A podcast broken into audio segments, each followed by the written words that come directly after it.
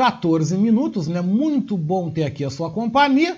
Eu vou então ter o prazer aqui de receber no nosso programa Beatriz Fagundes, nesta quarta-feira, dia 2 de junho de 2021, aqui o nosso querido doutor Herberto Edson Maia, junto com a gente aqui Alô? no nosso programa. Doutor Maia, tudo bem? Bom dia.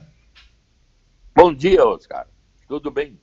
Eu tô ótimo, graças a Deus, melhor agora em estar tá falando contigo. Doutor Maia, quero aproveitar esse momento para abrir aí também, né? Se você tem alguma colocação, você que está me acompanhando, você quer trazer alguma história. Eu havia falado no começo hoje do programa trazendo aí o caso do médico gaúcho Vitor Sorrentino, que está preso no Egito, foi detido por autoridades egípcias por ter dito uma piada, por ter dito aí uma frase ao qual causou um constrangimento a uma funcionária de uma loja onde ele estava lá no, no Egito. Segundo Itamaraty, doutor Maia, havia previsão de ele ser solto hoje e retornaria ao Brasil nos próximos dias. Mais informações que nós temos é que a Justiça do Egito, né, o Ministério lá da Justiça do país, não vai liberar o médico brasileiro para voltar ao Brasil e ele vai continuar, no mínimo, pelos próximos 15 dias preso no país.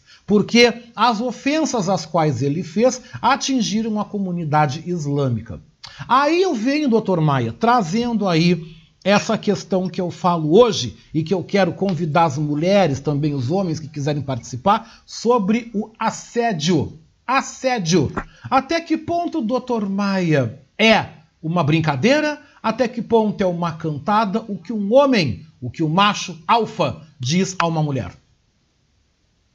É, realmente, né, é uma situação muito até complexa, eu acho, né, porque a pessoa, no caso, ele está dizendo que fez uma piada inocente, mas esqueceu que aquele ambiente lá, essa piada inocente, teriam conotações, como teve, absolutamente fora da expectativa desta piada, por exemplo, aqui no Brasil. E aí a gente fica perguntando, né, qual é o nível, vamos dizer, de agressão que uma piada, uma brincadeira pode gerar no contexto determinado então, por isso que eu digo que é uma complexidade muito grande. Né? Ele, eu não sei bem com que, qual foi a brincadeira que ele fez, mas que foi extremamente ofensiva lá no Egito, né? Então é, é uma discussão assim que está sempre se levantando hipóteses de qual é o tipo de punição e que, que intensidade de punição é uma punição nesses casos. Então é uma discussão que eu considero aberta, né, Oscar? Por que o homem, por que o homem tem este tipo de ímpeto? É um ímpeto natural ou nós também fomos criados no modelo de homem macho, latino-americano, heterossexual, que nós fomos criados para o ataque, para a investida? Por que nós precisamos investir? E por que nós precisamos muitas vezes investir de forma tão vulgar? É aí é que está, né? Quer dizer, a, o machismo existente na nossa sociedade e que, vamos dizer assim, tem uma história antiga e que vem vindo de longa data, aí a gente pode levantar as hipóteses, né? Que a mulher na nossa sociedade adquiriu alma mais ou menos 200 anos atrás e que antes era inferior e quem dominava era o homem, que ele que era o provedor e ela era a, a, a mulher que tinha os filhos, que cuidava da família, que não tinha direitos nenhum. O voto começou a, a ser possível nos Estados Unidos lá nos inícios do século XX. Então a gente vê que nós ainda temos uma carga muito grande de preconceito e, e, vamos dizer assim, machismo, em que as coisas são ainda muito fortes na linha masculina de poder. E, portanto, esse poder dá a condição, dependendo aí da maneira civilizatória que aquela, aquele homem ou aquela pessoa teve na sua família, no seu ambiente e na sua maneira de funcionar, se expressa através dessas ações assim altamente preconceituosas e até altamente agressivas na linha da sexualidade. Então, realmente, por isso que eu digo que é um tema complexo, que está em evolução social e que cada vez mais, vamos dizer assim, abre campo para que essa agressividade não seja tão explícita e tão cheia de dominação. Eu fiz e, e, e garanto que está certo, é assim que tem que ser. Tem pessoas que defendem dessa forma. Mas na vida civilizada de hoje, cada vez tu pode ver que há uma sensibilidade maior e uma repressão muito grande até a esse tipo de ação. Doutor Maia, por que tudo no homem é o pênis? O pênis tem um tamanho maior para o homem do que o tamanho anatômico do órgão, porque tudo é ligado à questão do fálico, seja nas brincadeiras entre nós homens, muitas vezes, né? Seja em vários momentos e várias situações, nós condensamos tudo no órgão sexual. O órgão sexual para nós, ele é muito mais do que simplesmente um órgão anatômico? Por que essa fixação do homem ao utilizar a questão pênis para tudo? Pois é, de novo aí tu cai na zona da importância, vamos dizer assim, da procriação, do poder desencadeado assim nessa linha social, onde o homem era considerado então a força sexual, a força vamos dizer, penetrante, dominante e que carrega esta energia muito grande. Então, nessa linha, vamos dizer, do, do, da sexualidade, a potência e o poder vinculado à sexualidade, a potência sexual, a capacidade de ser macho, de ser o, competente, o macho competente, tanto na linha, vamos dizer, social, como na linha sexual, é uma coisa que está assim altamente, vamos dizer, incutida na estrutura é, masculina e dominante do macho. Essa é uma característica assim que dificilmente a gente nota assim uma diminuição ou uma capacidade, vamos dizer, de, de contenção disso. Mas a linha civilizatória é que vai dizendo que os exageros devem ser, vamos dizer, parados e eu, agora mesmo, por exemplo, na, eu estava falando na Colômbia, o que, que acontece ali na repressão?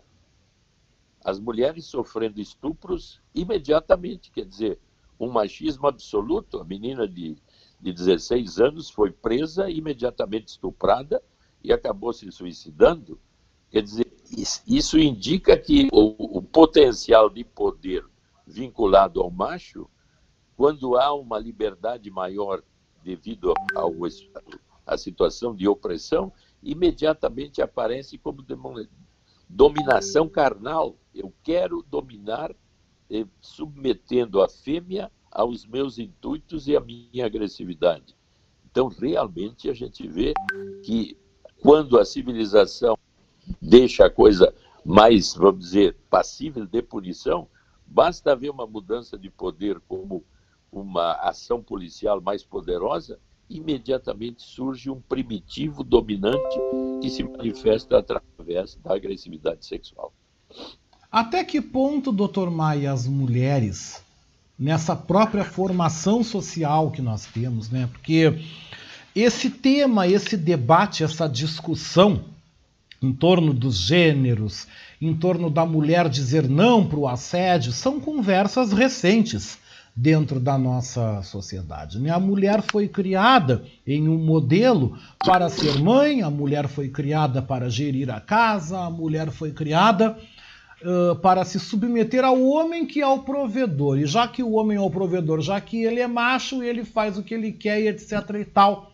Mas até que ponto as mães, as mulheres, também não contribuíram ou não colaboram para que este machismo, essa coisa alfa, continue aí existindo? Inclusive, é interessante essa tua colocação, porque tem um movimento chamado Me Too, que é um movimento das mulheres serem mais amigas das mulheres. E é muito comum a mulher, assim, também ser muito crítica da outra. Se nós voltarmos, dizer, para os anos 50, 40, uma mulher que se separasse, imediatamente era segregada pelas outras mulheres como um agente perigoso de sedução dos seus maridos. Quer dizer, ela era absolutamente colocada fora da sociedade. E as evoluções que se vê em relação a isso mostram hoje que uma separação, um desquite, um divórcio e por aí afora, hoje tem um mínimo impacto, vamos dizer, social, no sentido de se colocar a mulher como sendo um perigo para o, um povo, vamos dizer assim, e estavelmente unido afetivamente e sexualmente. Mas continua realmente havendo subterraneamente uma atitude ligada às mulheres de rapidamente colocarem críticas violentas. Ah, aquelas lá são perdidas, aquelas lá são. Isso aí não está certo, não deve ser assim. Quer dizer, há um preconceito discutido constantemente na sociedade e, ao mesmo tempo, essa posição assim que nós estamos discutindo de como seria o ideal, como seria bonito nós termos uma capacidade de dar uma atenção especial a todos e sermos empáticos e queridos e não termos nenhum tipo de preconceito. Essa é uma idealização que, quando a gente vê qualquer alteração de poder uma sociedade, esse, esse, essa espécie de, de, de vista bonita de nós mesmos desaparece e surge uma série de coisas que são absolutamente criticadas. Então, o que nós temos aqui que se dar conta que nós somos montados em cima de zonas preconceituosas, mas com um lustro de civilidade, civilidade muito bonita e querida. Mas o tempo todo nós estamos vendo que isso cai a cada momento, em cada situação, dependendo dela.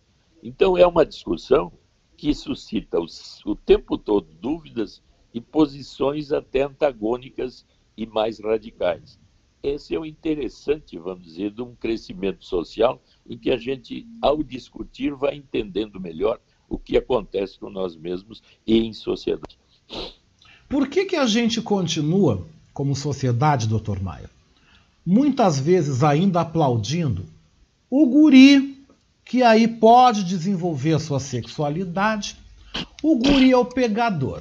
Pode ficar com quantas gurias, beija 10, beija 20. Se a menina quer desenvolver a sua sexualidade plena, se a guria quer ficar com quem ela quer, se a guria que trabalha, que tem o seu dinheiro, quer ser dona da sua vida sexual, por que ela é vista como a, a galinha, a puta e o guri como aí o garanhão? Porque nós continuamos ainda exercendo esse papel e esse julgamento? Por que a mulher que quer ter o direito a viver a sua sexualidade é tão penalizada. Ela é um risco, é um medo em potencial, uma mulher bem resolvida no meio de uma sociedade tão doente como a nossa? É, tu vê que isso, de novo, aparece a situação que a gente está discutindo. Quer dizer, se vamos dizer assim, uma, um guri de, de 12, 15 anos tem uma relação, vamos dizer assim, com a, a, empregada ou a filha de alguém do vizinho ou coisa parecida, tanto o pai como a mãe dizem assim, pô, esse guri vai dar bom, é machinho, capaz e vai ser um orgulho para a família. Agora troca, como tu disse, põe a menina fazendo uma coisa assim com 12, 13 anos, puxa vida, ela vai ser uma mulher perdida, ela vai ser uma, enfim, há uma série de agressões. Então, realmente, isso indica que ainda a sociedade idealiza uma posição de igualdade e que realmente a mulher tem hoje cada vez mais a identificação da mulher com a conduta masculina e a sua liberdade sexual e de exercer as suas fantasias eróticas e sexuais está cada vez mais liberada na nossa sociedade mas existem ainda núcleos muito fortes internos em cada um de preconceito em relação a isso. Então, por isso que a discussão é sempre aquecida por um evento determinado onde esse preconceito aparece e volta a aparecer. Mas essa discussão e essa abertura indica que cada vez mais nós estamos vivendo uma capacidade individual de liberdade, que é um dos grandes acréscimos da nossa sociedade, uma liberdade individual de nós escolhermos o caminho e podermos enfrentar essas dificuldades ou esses preconceitos de uma forma cada vez mais aberta, em que a discussão e não a repressão tome posição cada vez maior. Então, o que eu acho é que essas discussões, por mais problemáticas que possam ser, é a única maneira que nós temos de evoluir como sociedade, no sentido de cada vez a gente ter mais capacidade de lidar com preconceitos, com violações e com poderes excessivos. Bom, eu vou aproveitar e vou abrir, doutor Maia, aqui a participação das ouvintes. Que legal que o pessoal está chegando, tá? Eu vou ler aqui, né? Uh, falando aqui, né, gente? Aqui a minha querida ouvinte Denise Leite de Alvorada Diz que hoje conseguiu salvar no celular dela o nosso Whats, manda agradecer pelo programa maravilhoso e pelas discussões que estão bem interessantes. A nossa querida Adriana Petter manda falando, né, que existem sim muitas mulheres machistas e se vê isso na política. As mulheres deviam votar em mulheres, mas colocam cada vez mais machistas no poder. Mesmo no mundo tendo o maior número de mulheres, a conta não fecha, né? E eu tenho aqui uma participação bem interessante também da amiga, da professora, da militante, Maria Cristina Santos, e que ela diz assim, ó. Mas hoje nós mulheres não precisamos do pênis para reproduzir. Hoje nem provedores eles são. Na comunidade negra, a maioria de nós mulheres fomos criadas e alimentadas e educadas e educados pelas mulheres. Uh, falando Dr. Maia, e nessa questão aí da participação dessa revolução, desse momento feminino. A gente vê tudo isso muitas vezes sendo minimizado aí na questão do assédio. Uh, como é que o senhor uh, presencia e o que, que o senhor ouve de relatos acerca do assédio? As mulheres estão se manifestando, as mulheres falam, reclamam, e o que elas lhe relatam sobre o assédio? Olha, o assédio é uma constante absoluta, né? Porque, é, vamos dizer assim, eu quando falo, por exemplo, do, do amor romântico, o amor romântico seria o interesse basicamente erotizado da mulher pelo homem e do homem pela mulher. Então, é impossível eu não assediar. O assédio teria, assim, uma gradação enorme de posições no sentido assim, o assédio bem aceito, o assédio mediamente aceito e o assédio exagerado, onde não há aceitação. Então, o assédio é a forma, vamos dizer, que duas pessoas se atraem e se aproximam. Então, nós temos que gra graduar o assédio e não colocar na palavra assédio um preconceito já básico, assédio. Qualquer pessoa que tiver um, interesse no outro, começa com um assédio de olhares, um assédio próximo, então, do falar, e o assédio, vamos dizer, exagerado, seria aquele que não, não leva em conta os padrões empáticos e relacionamento das pessoas até se chegar ao que seria o objetivo final, que é a intimidade sexual. Então nós temos que ter muito cuidado, porque senão tudo que é situação em que eu posso falar na palavra assédio, já é uma invasão, já é uma agressão, já é um horror. Não. Quer dizer, nós temos que ser capazes de entender os vários níveis de aproximação quando há interesses eróticos, afetivos, que são misturados nesse início, mas que basicamente tem que ver com atração física. Eu vi uma pessoa bonita, imediatamente me atrai dá vontade de ficar olhando. Talvez eu exageradamente olhe demais e o outro se incomode, mas são N níveis em que nós temos que ter uma noção pragmática de que esses níveis é que devem ser entendidos e não carregados de preconceito com a palavra assédio. O assédio, que eu entendo, assim como eu entendo, tem N níveis intermediários até a agressão máxima, que, como nós falamos, seria a violência ou a agressão física sem consentimento nenhum da pessoa, né? E também uh, aproveitando e, pensando sobre isso tudo, essa atitude desse médico, né, lá no Egito, o que ele teria dito que teria causado a agressão foi que ele estava comprando um papiro numa loja ali próxima ao Cairo, e no vídeo ele disse, ai que uh, ele falando em português, claro, porque a vendedora não iria entender, né? Ele chegou e disse, ai, mas uh, tu gosta o quê? Ai, mais comprido, maior, menor, assim, deu uma risada, né? E ela respondeu, é, mas ela não entendeu o que ele falou. Foi uma situação semelhante como nós vimos na Rússia, quando teve a Copa do Mundo, em que mostrou algumas situações onde os brasileiros estavam tá, cantando coisas, e aí teve um caso bem assim que eles mostraram, de uma russa que se aproximou do meio da torcida e os caras começaram a, a cantar coisas, dizer coisas, e ela começou a repetir, mas ela não estava entendendo o idioma. Sabe? E causou um tremendo do mal-estar. Uh, serviu esse episódio para queimar ainda mais nós brasileiros, né? Serviu para mostrar que nós brasileiros somos um povo aí muito assediador, somos um povo que não, não respeitamos a questão cultural. Esse é um cuidado que a gente tem que ter, né, doutor Maia? Que nem todo mundo pensa com a cabeça do brasileiro.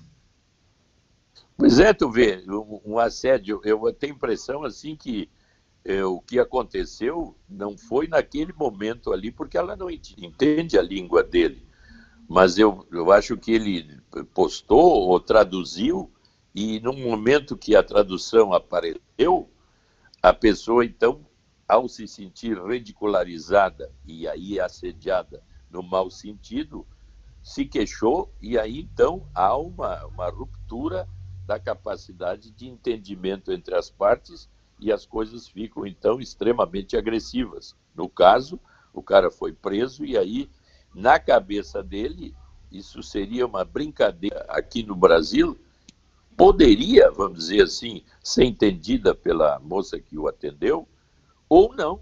Também aqui esse assédio, ou essa maneira de se expressar, poderia ser entendida como uma coisa agressiva, mas que não levaria a condições tão extremas como aconteceu no Egito.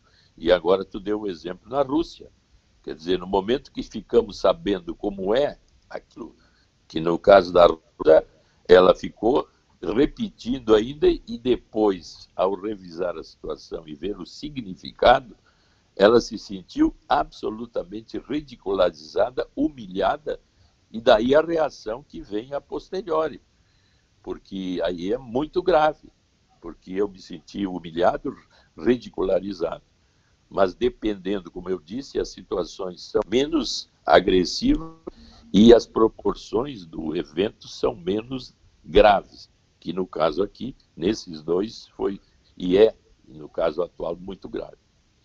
O que, que, o senhor acha dos vagões? Por exemplo, no Rio de Janeiro, no metrô do Rio, tem o vagão rosa. Na cidade do México, Nova York, também tem os vagões nos trens onde só mulheres podem embarcar.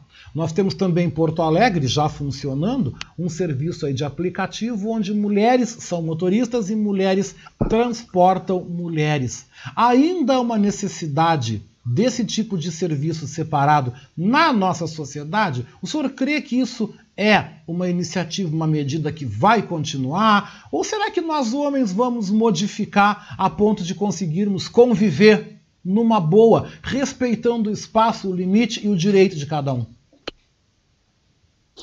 É, tu vê de novo uma coisa ideal. A gente procura, então, resolver situações que seriam, assim, de impulsos, é, vamos dizer, bioquímicos e químicos do organismo, que é a procriação, o desejo sexual, impulsividade sexual que a gente vê no, nos, nos, esquemas mais é, primitivos animais, onde as, a sexualidade é por etapas e, e vamos dizer assim, vinculadas ao cio, e um cio absolutamente impossível de ser dominado nessa linha, há uma herança em nós muito grande dessa possibilidade de desejo e de contato físico.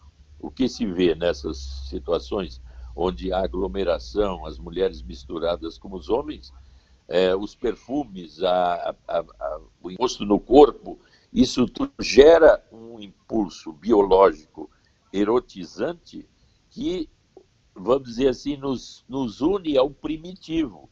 E aí nós somos seres sociais e que temos uma vida social carregada de simbologia de como as condutas deveriam ser, essas condutas nesses níveis mais impulsivos, onde o corpo, ao aproximar do outro, perde a capacidade racional de ser civilizado, começa a ter esses problemas que são, vamos dizer assim, o tempo todo voltando. Então, essas, essas saídas, vamos dizer assim, do vagão só de mulheres, coisas, seria para instituir essa separação que biologicamente fica muito difícil de ser seguida por um, um sistema civilizatório de dizer assim, eu estou sentindo meu corpo absolutamente ligado àquele corpo que está próximo de mim, mas eu internamente sou capaz de, em níveis altos racionais, dizer não, eu não tenho nada a ver com isso. Esses impulsos ou essas capacidades dependem de cada um na sua capacidade civilizatória de se colocar e dominar esse tipo de impulso. Então, tu vê que isso já limita muito a uma série de situações altamente individuais que, no sentido mais coletivo, são erradas, mas que voltam a acontecer sistematicamente. Portanto, tentativas de solução como essa dos vagões é uma forma, vamos dizer assim, de evitar algo que certamente vai acontecer sempre quando houver essas aglomerações. Então, realmente é muito difícil, né, Oscar? Doutor Maia, eu acho tudo isso muito doido, sabe? Quando eu vi no metrô do Rio de Janeiro, me chamou muito a atenção. Eu digo, gente, mas um trem, um vagão todo pintado de rosa. E, e, realmente só mulheres dentro daquele vagão. Me chamou muito, muito, muito a atenção. Mas eu tenho aqui a participação também dos nossos ouvintes e vão participando, vamos colaborando. Você, mulher, se você tem aí, se você uh, passou por algum caso aí desagradável de assédio, se você tem medo de pegar um aplicativo, se você tem medo de andar num táxi sozinha com um homem, né? A gente está num momento aí muito complicado, onde o feminicídio, onde a violência uh, contra a mulher vem recrudescendo aí a cada ano que passa, mas eu trago aqui uma contribuição masculina, e é do Ricardo Weber Coelho, né? E que ele pergunta assim, doutor Maia, essa prova de masculinidade na, na, sua concepção viria de onde eu estaria ligado aqui? Ancestralidade? Fato dos homens das cavernas né, baterem nas mulheres com um tacape quando queriam acasalar, depois disso arrastavam pelos cabelos até onde desejassem, como uma prova de masculinidade. Uh, claro que com o tempo esse ato de bater e arrastar evoluiu aí para o assédio, né? Essa é uma conclusão do Ricardo Weber Coelho. O nosso querido Felipe Magnus, meu querido amigo também do Rio de Janeiro, Santa Teresa está nos ouvindo, mandando aí um abraço, né? E também vamos ver aqui, ó, a Adriana Petter pergunta: Doutor Maia, o senhor então está dizendo que os níveis de feromônios é maior nas mulheres? Então, e que o lado primitivo do homem ele é incontrolável, eu queria tentar entender, né? Algumas mulheres não têm essa tara aí, pelo contrário. É bem interessante essa pergunta, né? Fiquei pensando agora. É, eu estou dizendo isso, que realmente o, o, o, como é que, como é que uma, uma espécie cons, consegue sobreviver na natureza? Através da procriação. Então, o impulso procriatório para que a espécie se mantenha viva, numa pulsão de vida constante, aonde ela possa crescer e até ficar dominante, como é a, a nossa população, que está em torno de 8 bilhões, e em 2050 provavelmente estará em 10 bilhões, é a procriação. Não existe outra forma de uma espécie estar viva no, no, no universo, ou no, no universo, vamos dizer, físico que nós vivemos, sem a procriação. Portanto, o intuito biológico da procriação tem uma força importantíssima nesse caminho de manter uma espécie viva. Então, a civilização humana, que é a única que tem uma capacidade, vamos dizer, de inteligência suficiente para, através da educação e do aprendizado do que foi conquistado por gerações anteriores, ser passado para as próximas, é que cria uma sociedade como a nossa de alta complexidade e de crescimento cada vez maior num contexto de progresso científico que a gente vê que breve estaremos fora até do planeta. Então, esta civilização, que é o lustro mais, mais vamos dizer assim, atual da no, do nosso crescimento individual, biológico, realmente muda a nossa maneira de lidar com uma série de situações como essa, que são os assédios e a sexualidade. Mas os impulsos sexuais são poderosos basicamente porque a espécie precisa continuar vivendo e ela precisa procriar. Então, o impulso procriatório é chave para uma espécie estar nesse mundo. Agora, a linha civilizatória de como lidar com o impulso biológico e haver entre o contexto civilizatório um consenso de como isso deve ser feito é um processo lento, carregado de dificuldades e de retornos, vamos dizer, a situações mais arcaicas, dependendo do tipo de educação e de civilidade que cada um de nós adquire neste campo. Então, por isso que eu digo que é complexo. Eu não posso ter uma ideia rígida e dizer não deve ser assim ou assado. É um caminho lento que tem que ser levada em consideração várias hipóteses associadas, como essa que eu coloquei. O impulso biológico ligado a hormônios e a vontades que tiram a racionalidade até da pessoa é muito forte. E tanto é tão forte que a gente vê que existem os crimes sexuais, o feminicídio, a agressão, a posse, a dominação, que está cheio de características, vamos dizer, não ainda civilizadas o suficiente para que possamos viver numa sociedade tipo Admirável Mundo Novo da minissérie. Essa está bombando na rede no Globo, no Globo Play, e que é muito interessante. Pois é, doutor Maia, e quando é o inverso? A gente está falando aqui de uma situação que a gente vê e que é mais noticiado, né? A questão do assédio, a questão da agressão, a questão envolvendo homem para com a mulher. E quando é ao contrário, chama atenção? É raro um homem pode se sentir incomodado pelo assédio de uma mulher, uma mulher pode, de certa monta, cometer a esses percalços, esses crimes tão agressivos contra o homem, ou isso não é de uma natureza da mulher? Pois é, aí entra uma coisa muito interessante. A mulher é muito mais passiva e paciente. Então, o que se nota é que há uma espécie de convênio que vem durando muito tempo e, e continua existindo, que é, a, vamos dizer assim, o assédio ser mais ativado pela masculinidade, no sentido assim, a mulher fica mais restrita e obedece a um trâmite em que o homem tomaria as direções e as posições mais agressivas, vamos dizer, na linha da definição da sexualidade que está em andamento ali. Mas na nossa civilização, com esses movimentos sociais, de é proibido proibir, a identificação da mulher com o homem ficou absolutamente impossível no sentido de ser igual. Eu tenho os mesmos direitos que o homem, eu sou igual ao homem e tenho os mesmos poderes que ele. Eu só me lembro de um trabalho que foi feito, parece que na, na num dos países lá nórdicos, não me lembro de, de qual deles, em que eles acompanharam mais ou menos durante 20 anos mulheres de 20 anos até os 40 anos e uma quantidade igual de homens.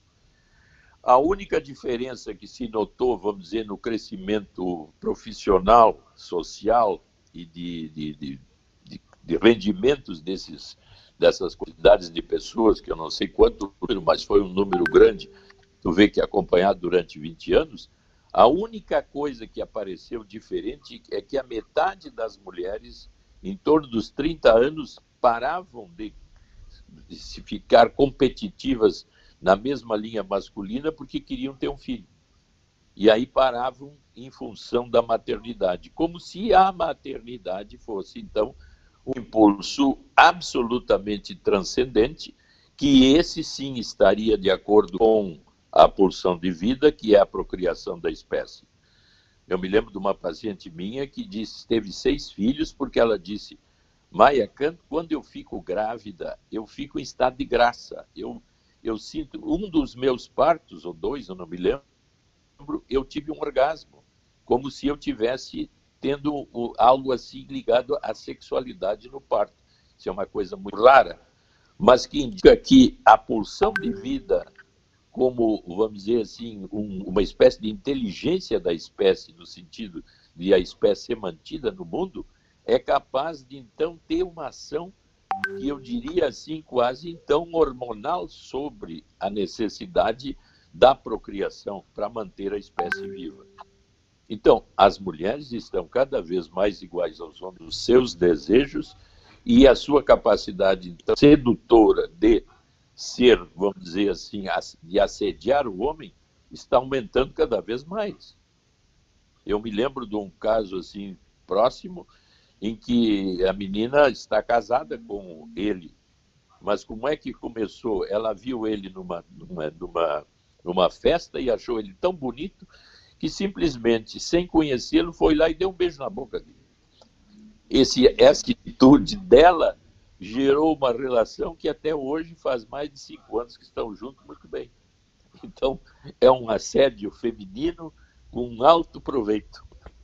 Não, e eu digo para o senhor, doutor Maia, que eu já vi isso acontecer na minha frente. Eu lembro que eu fui a uma festa, isso faz um tempo, né? E estava na mesa alguns amigos, algumas amigas, e uma amiga que estava na festa se levantou e foi para cima do rapaz Tava rolando um samba maravilhoso, coisa e tal. Ela se levantou, foi lá na beira do balcão onde o cara estava bebendo e ela tinha falado para nós que ela disse: "Eu vou chegar naquele lá. Eu vou chegar no fulano porque eu já estou cuidando dele, eu estou afim dele faz um tempão". Ela foi lá, tirou ele para dançar. E no meio da pista já estavam dançando, se beijando. Todo mundo riu na mesa. Eu achei aquilo ali um barato. Te confesso que eu fiquei meio chocado porque eu não tinha visto tão diretamente uma mulher partir para cima. É algo que a gente vê do homem.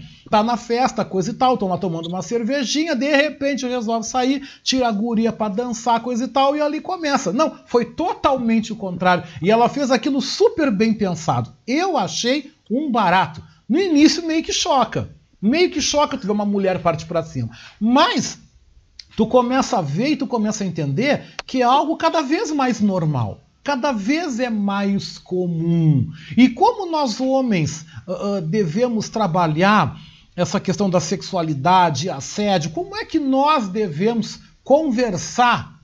Vamos supor eu para o meu neto, você que é pai para o teu filho, você que é avó, você que é avô, como é que a gente deve conversar com o menino, no caso, e também com a menina, para construir uma sexualidade saudável, aonde o assédio não seja de uma forma como a gente está vendo aí, mas sim algo positivo, algo interessante para desenvolver aí, começar um relacionamento, né?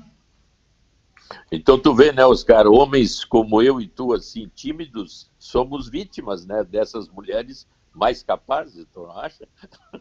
Eu não sou nada tímido. Eu não sou, eu tô na pista. Eu de tímido não tenho nada.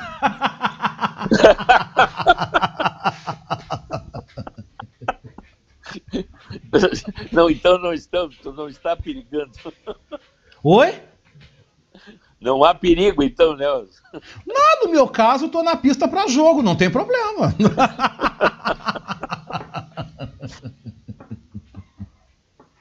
Mas isso, isso leva para o ponto né, de que as mulheres realmente estão ficando cada vez mais poderosas e, e baseadas numa capacidade pessoal de saber o nível de possibilidades que uma mulher individualmente tem de seduzir as pessoas. É uma, for é uma forma de ser poderosa e não agressiva, mas sim exercitando a sua capacidade de sedução. Então, isso é um poder pessoal que algumas mulheres mais do que as outras, né? Dependendo, então, do tipo de educação que tu falou. Eu acho que, né, Oscar, cada vez mais nós temos que, ao termos uma visão assim mais aberta e de capacidade de diálogo, e sem nenhum tipo de preconceito maior, mas sempre abertos às dificuldades surgidas, e a capacidade de, discutir, a capacidade de discutir as dificuldades surgidas a cada momento dentro de uma educação aberta e criativa, realmente a educação que eu posso passar para o meu filho vai depender muito das minhas capacidades de abertura em relação à sexualidade. A gente sabe que a maioria dos adolescentes, até há pouco tempo atrás, aprendia ou falava em sexualidade com colegas ou com os grupos onde eles iam aprendendo, porque o pai e a mãe teriam sempre, e até hoje ainda, grandes dificuldades de falar abertamente sobre interações sexuais e possibilidades de, de vamos dizer, educar sexualmente uma criança em, ou um adolescente ou uma criança em crescimento próximo da adolescência. Então, esse continua sendo um problema. E o que se vê hoje é que com as redes sociais há uma possibilidade muito grande de aprendizado e de lidar com a sexualidade, que é uma coisa assim surpreendente. Eu até me lembro de um paciente meu que estava com sérios problemas assim de relacionamento, se apaixonava demais com as mulheres, enfim, e aí veio a, a terapia e aí um dia ele está no consultório me dizendo que tinha encontrado uma pessoa nova e que ainda não tinha se encontrado com ela. E eu perguntei, ah, mas e, e tal, a moça é bonita? Aí ele me passou o, o, o celular dele para mostrar a, a moça, né? Apareceu uma moça muito bonita. E aí eu, sem querer, puxei o, o, o dedo e passou a fotografia para o lado e apareceu ela pelada, sentada na cadeira, nua. E, e na outra foto ele nu, se masturbando. Eu digo, bah, mas tu já entrou em contato com ela? Vocês já saíram? Não, Maia, nós estamos nos apresentando. Em torno dos 19, 20 anos. Gente, a gente vê tanta coisa louca nessa internet. Gente, hoje. na internet as pessoas fazem esse, essa fanfarra, essa confusão, ainda mais agora em tempo de pandemia. E aí depois, quando tu vai ver no real, quando acontece a oportunidade de tu encontrar com a pessoa, gente, às vezes não rola nem um oi, nem um ar, ninguém diz nada, fica um olhando para a cara do outro. Gente, é muito doido, gente. É muito doido os tipos de relacionamentos que se estabelecem dentro da internet. Eu acho uma verdadeira loucura. Mas eu vou aproveitar e vou te passar aqui alguns recados, né? Tem um aqui da Rose de Florianópolis, né? Minha amiga Rose de Florianópolis, que manda aqui uma história um, pesada, até muito triste, né? Contando assim, ó. Que em nome dos impulsos sexuais, um morador do interior e frequentador da igreja evangélica, essa história eu li mesmo, foi, foi horrível. Ele estuprou todas as filhas, né? Notícias do interior, todo mundo sabia, mas naquela época se dizia: ah, homem é homem, eles são impulsivos, as mulheres é que tem que se cuidar. E a Rose diz assim, né? É. Eu não consigo compreender essa justificativa. Com todo respeito ao Dr. Maia, ela acha sim que há uma necessidade de poder e dominação por parte do homem. Ainda bem que as mulheres, as mais jovens, estão lutando contra isso. É verdade, né?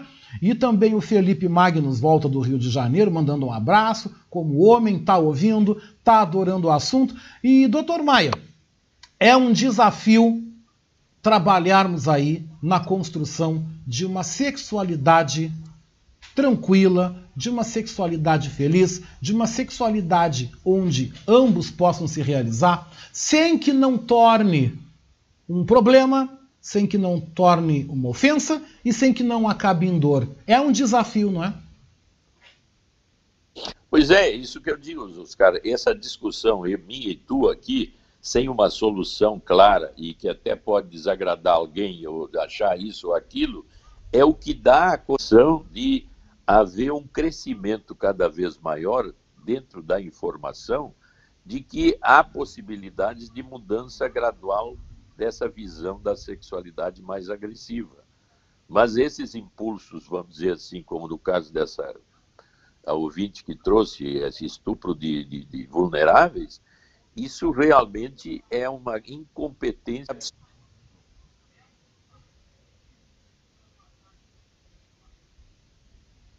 Oi, alô? É, nós. Está ouvindo? Tá ouvindo? Oi, o senhor pode repetir? Ah. Ah, sim, eu acho que estava fechado o, o, o microfone. Não, eu quero dizer assim que essa discussão nossa aqui, apesar de ser uma discussão assim que não dá uma solução clara ou bem objetiva para um problema de, de, de, de alta voltagem como esse, gera condições de cada um pensar e trazer as suas contribuições de uma forma mais clara e objetiva para se entender. Por exemplo, uma situação como essa de assédio a vulnerável do pai é uma coisa que realmente essa pessoa que fez isso teria uma formação, vamos dizer, de personalidade muito comprometida na maneira que foi criada. Então, isso é uma coisa que quanto mais for ventilada e cada vez mais se souber de situações e discussões como essa, nós criamos condições das pessoas cada vez ter mais capacidade de lidar com as suas impulsividades e ter empatia com o outro no sentido de não haver dominações e, e vamos dizer, assédios e estupros e violências na linha da sexualidade. Mas é um tema quente que as soluções estão em processo de evolução. Não há um, uma, uma, um tipo de conduta a ser seguido claramente. O que nós temos é que discutir mais sobre isso. E aí, então, abrindo esses campos de entendimento. Com certeza. Doutor Maia, 11 da manhã, né? 11 da manhã, tá chegando aqui um áudio, espero que chegue rápido, né? A nossa querida também ouvinte Adriana Petter tá mandando aí um áudio para contribuir aqui para a nossa conversa, para o nosso debate. E eu gostaria de aproveitar esse momento e desejar que todos nós, todos nós como sociedade, cada um cidadão esteja onde esteja, que nós possamos refletir, refletir sobre tudo isso que está acontecendo, vendo que na questão do, do assédio, na questão do assédio, é uma demonstração de poder totalmente dispensável. Não é isso que vai te fazer atraente, na minha opinião, eu falando como homem aqui. Não é isso que vai te tornar um cara atraente, que vai te tornar um cara interessante. Você se dirigir a uma mulher uh, com uma linguagem chula, ofensiva, você chegar colocando aí o seu, o seu órgão sexual como detentor de poder, eu acho que isso não leva realmente a coisa nenhuma e a gente vê muito isso na internet, como o senhor falou desse caso, desse, desse rapaz que ele mostrou, né? Sinceramente, eu acho que isso é uma coisa que não vai do nada por coisa nenhuma, mas é importante nós desenvolvermos e, e construirmos a nossa sexualidade de uma forma sadia, respeitando e sendo cortês. Eu acho tão bacana, como, como a gente via em épocas passadas, eu escuto a minha mãe contar, o meu pai contar, como eram né, as abordagens, o como eram bonitas, o como eram elegantes, né, a maneira com que os rapazes se referiam às moças, né? Mesmo seguindo aquele padrão, aquele roteirinho, mas como era uma coisa bonita, como é legal uma abordagem respeitosa, uma abordagem bacana. Você pode pedir um WhatsApp, mas como é legal você conversar, você desenvolver algo bom. Né? Eu acho que a mensagem da Adriana não vai vir, pelo que eu vi aqui, mas tudo bem, não tem problema nenhum. Mas, doutor Maia, o que, que o senhor deixa aí de dica para a gente Aí já estamos aí semana que vem, já é dia dos namorados. Nós vamos conversar sobre esse assunto aí na semana que vem, com certeza. O que, que o senhor deixa aí de dica para que a gente possa viver? Ah, não, chegou o áudio aqui da Adriana, tá? Chegou o áudio aqui, vamos ouvir. Bom dia, Oscar. Bom dia, doutor Maia. Eh, já que estão falando de assédio, eu vou contar uma historinha, vou tentar ser o mais breve possível para não me alongar. Primeiro é assim, para dizer nunca diga nunca porque eu sempre consegui me defender muito bem de assédio. Acho que toda mulher já foi assediada alguma vez na vida. Mas uh, algumas conseguem, outras não conseguem. Então eu digo nunca diga nunca, porque em 2020 nós começamos a andar muito de Uber, devido a, a, a, dificuldade né, de, de locomoção, a gente evitar aglomeração e etc, etc. Então eu ia muito para o trabalho e ia e voltava de Uber. E eu tive uma experiência um ano antes com meu namorado que ele não gostava que eu pegasse Uber. Então ele sempre estava dizendo: eu vou te pegar, não precisa pegar Uber. E eu, por quê? Mas não passava pela minha cabeça isso de assédio. Uh, eu achava que era um ciúminho besta e tal. Mas ele se preocupava realmente com isso. Então às vezes eu dizia: ah, tô indo para aí. Não, não vai, essa hora não vai vir para cá de Uber, desde que eu te pego. E assim foi. Então para mim era tranquilo. Até um dia que eu peguei do trabalho, era umas sete horas da noite, peguei um Uber e, e entrei no Uber, mas como eu estava resolvendo umas coisas no celular, eu fiquei de cabeça baixa, resolvendo no celular algumas coisas e mandando mensagem de voz. E eu notava que o motorista olhava muito para trás. Mas tudo bem, até que chegou uma hora assim que ele disse assim: Tu não acha que é melhor a gente ir pela Ipiranga em vez dela Bento Gonçalves que tal? Não, tudo bem, ok, melhor. Daí, daí nisso ele começou a chamar atenção, tentar conversar, mas olhava para trás e estava me irritando. E daí eu achei estranho isso, sabe? Eu tava toda hora olhando para trás, toda hora olhando para trás.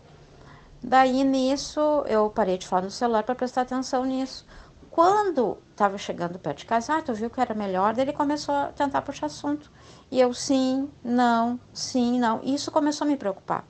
E eu sempre fui uma pessoa muito segura nesse sentido, de me impor em relação a alguns homens. E daí ali eu comecei a ficar com medo.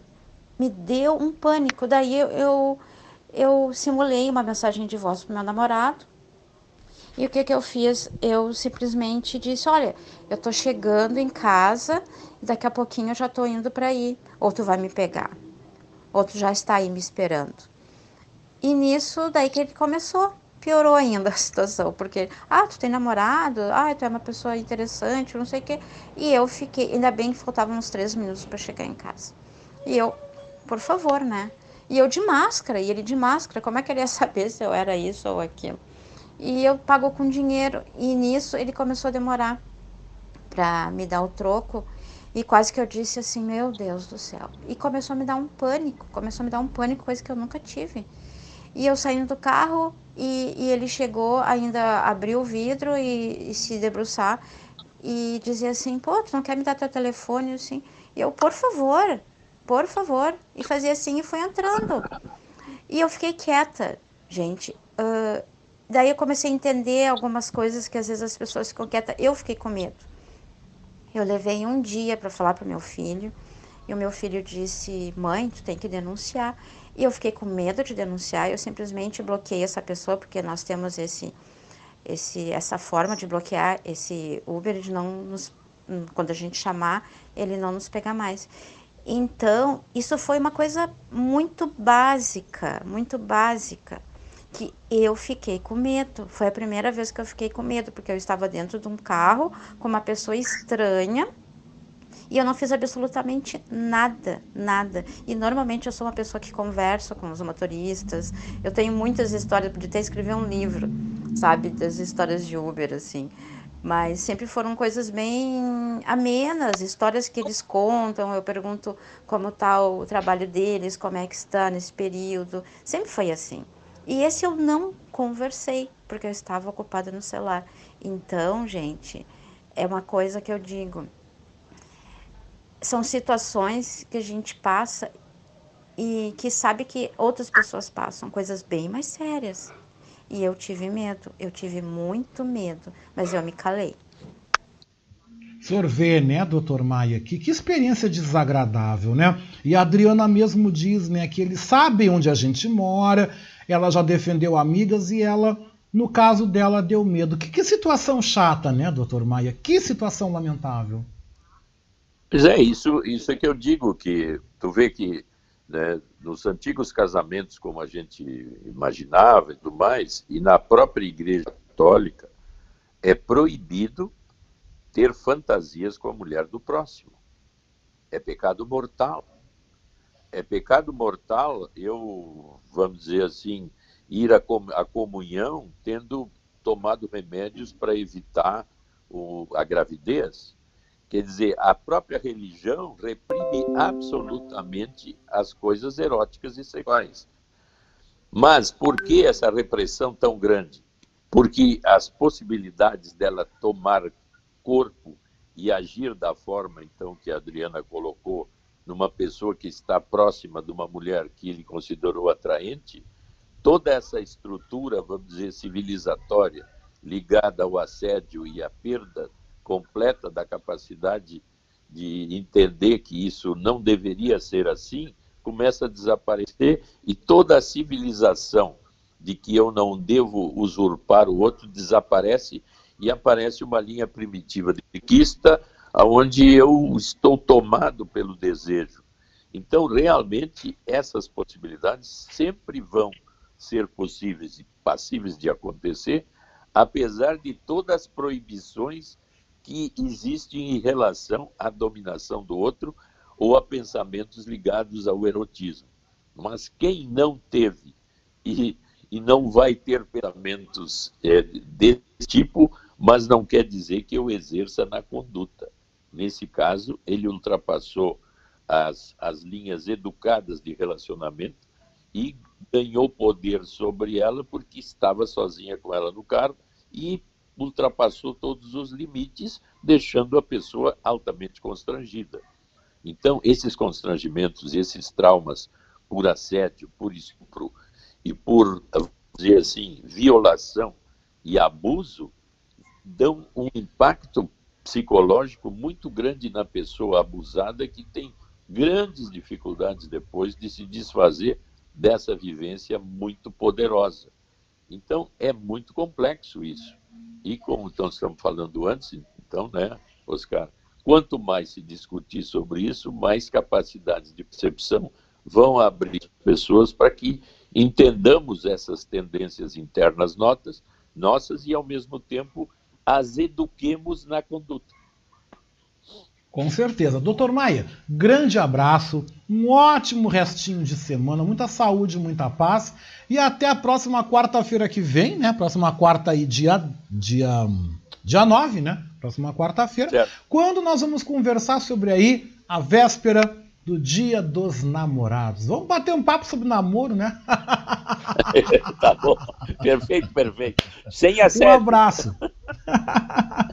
Doutor Maia, grande abraço. Tudo de bom. Obrigado. A gente então teve o prazer de receber hoje aqui, mais uma vez, como todas as quartas-feiras, né? O nosso querido doutor Herbert Maia, doutor Herberto Edson Maia com a gente aqui no nosso programa Beatriz Fagundes. Gente, vou fazer um breakzinho muito básico, né? Muito básico, né? E a Adriana Petter aqui manda trazendo o um recado aqui, né? Até hoje ela não contou pro namorado, senão ele vai pirar mesmo, não vai deixar ela pegar Uber e outra, tomara que ele não esteja ouvindo, né? Porque se ele estiver ouvindo, minha querida, tu não vai mais poder pegar o.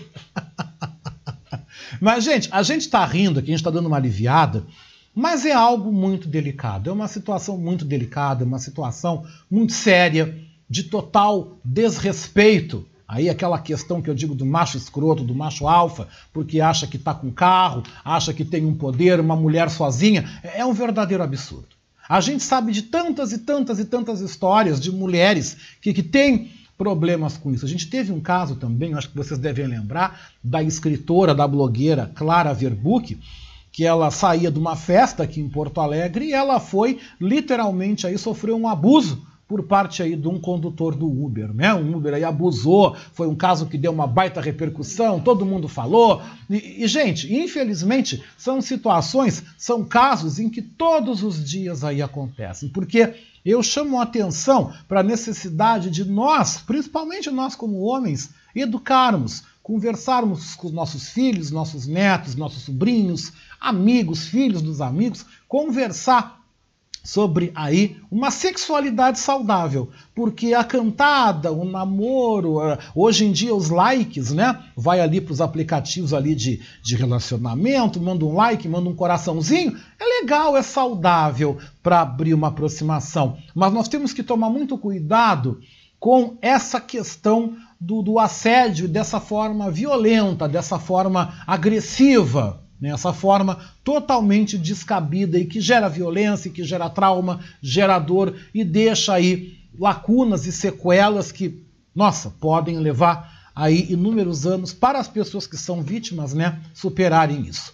A gente está agora, gente, com 11 horas 14 minutos, 11 e 14. Vamos ver a temperatura aqui em Porto Alegre como é que tá. O céu já está nublando, né? A gente começou o dia, estamos agora com 18 graus. A perspectiva aí é de chuva no decorrer da tarde. Eu vou fazer um intervalinho muito básico. E a seguir eu volto no programa com música, eu volto com samba de Jorge Aragão, volto com dicas de economia da nossa economista e coach Patrícia Nazi Santos e tem poesia aqui no nosso programa hoje também. Poesia para a gente dar uma aliviada aí na quarta-feira, esse momento que está aí essa efervescência, né, a pandemia. Então eu vou convidá-los para que vocês ouçam aí a participação dos acadêmicos imortais no rádio. Também tem a poesia subversiva de Felipe Magnus. Tudo isso e muito mais na sequência aqui no programa Beatriz Fagundes. Eu já volto, viu? Não sai daí.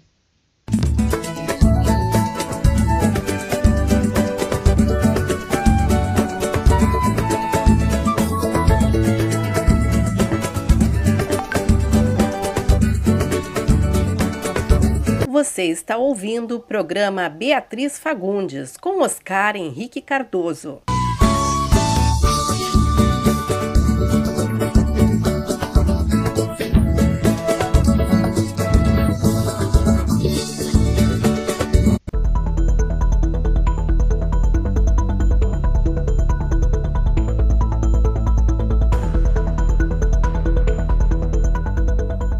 Passa de um ano que a Covid-19 está espalhada pelo mundo e a cada dia cientistas descobrem novas sequelas que a doença pode deixar em quem sobrevive. As mais recentes descobertas dizem respeito a doenças mentais. A novidade foi publicada nesta semana em um artigo na revista científica inglesa The Lancet. Uma pesquisa feita com mais de 2.300 pacientes que tiveram Covid mostrou que um em cada três desenvolveu algum tipo de transtorno mental, entre eles ansiedade, mau humor e insônia. A psicóloga clínica da Humanamente, Raquel Estrela, analisou os dados do estudo. Segundo ela, esse tipo de resultado já era esperado. Ela não sabe como o organismo dela irá reagir frente à Covid. E após o período crítico né, de tratamento, esse excesso de ansiedade, esse excesso de preocupação pode gerar e desencadear o estresse pós-traumático, que a gente está vivenciando muito isso. Pessoas com grande carga de ansiedade, com grande carga de preocupação. Raquel Estrela reforça a importância de procurar cuidados específicos diante de transtornos mentais provocados pela Covid-19. Ela alerta que, se não tratados, podem evoluir para casos mais graves. Uma pessoa que desenvolve ansiedade, ela pode sim desenvolver também uma depressão. Uma pessoa com estresse pós-traumático pode sim desenvolver um quadro de ansiedade generalizada, e isso traz cada vez mais prejuízos à pessoa. Então, é muito importante fazerem mais estudos em relação a, a essa cultura nova e traçar metodologias, traçar planos de atendimento para essa comunidade que precisa sim ser assistida. Para chegar ao resultado de que a Covid-19 pode deixar sequelas com doenças mentais, a pesquisa inglesa comparou pacientes que tiveram a Covid com aqueles que tiveram outras doenças respiratórias respiratórias. O estudo também constatou sequelas neurológicas entre os que foram afetados gravemente pelo coronavírus. Elas incluem hemorragia cerebral, AVC e demência. Agência Rádio Web de Brasília, Janaína Oliveira.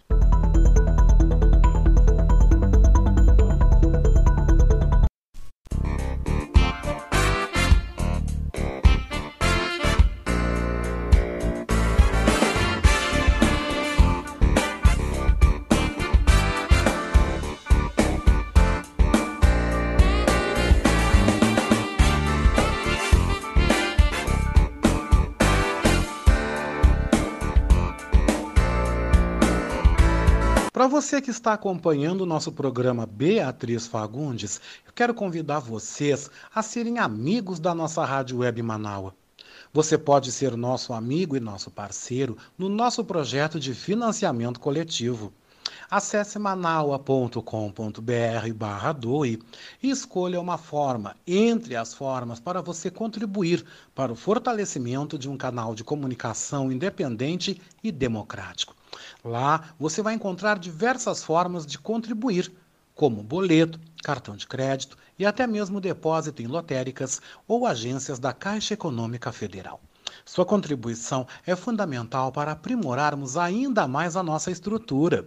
Se você desejar saber mais sobre o financiamento coletivo, você pode entrar em contato com a Marilene Pullman pelo telefone 51 99393 1747. Repetindo, 51 99393 1747.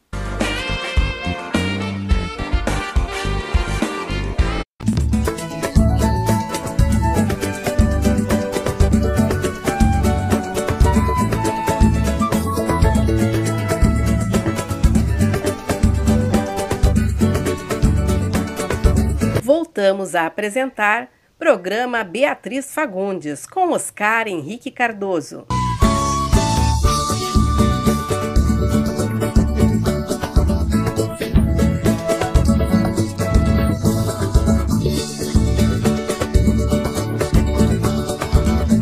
Muito bem, 11 horas 20 minutos, 11 20, temperatura 18 graus aqui em Porto Alegre, na capital de todos os gaúchos, né, gente? Todo o Rio Grande do Sul, a gente está de volta. Obrigado pela tua presença, né?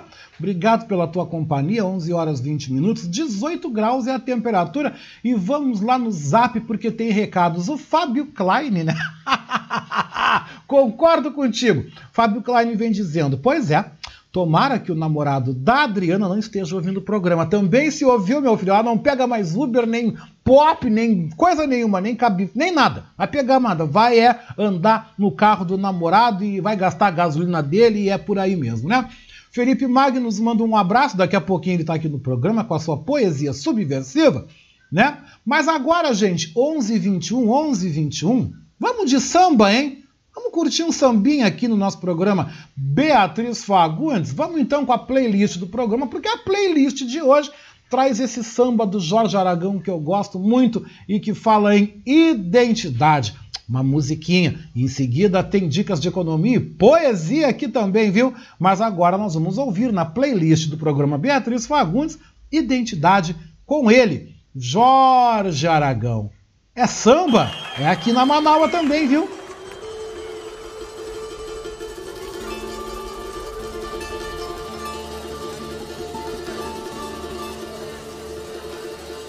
Elevador é quase um templo, exemplo pra minar teu sono. Sai desse compromisso, não vai no desserviço. Se o social tem dono, não vai. Quem cede a vez não quer vitória. Somos herança da memória. Temos a cor da noite, filhos de todo açoite. Fato real de nossa história.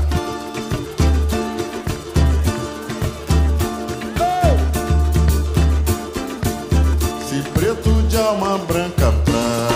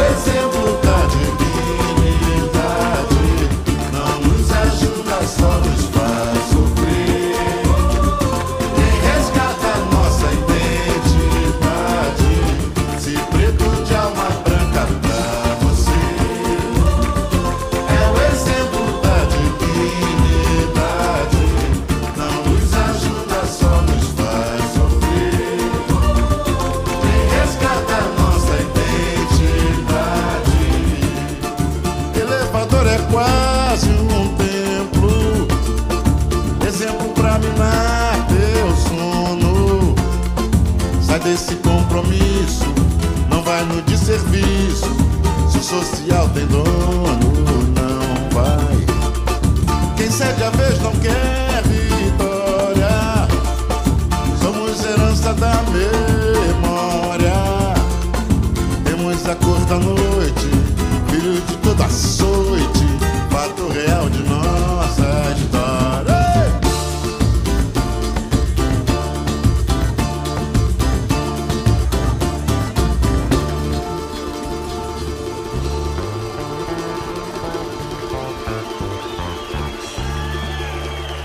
Esse samba do Jorge Aragão é maravilhoso.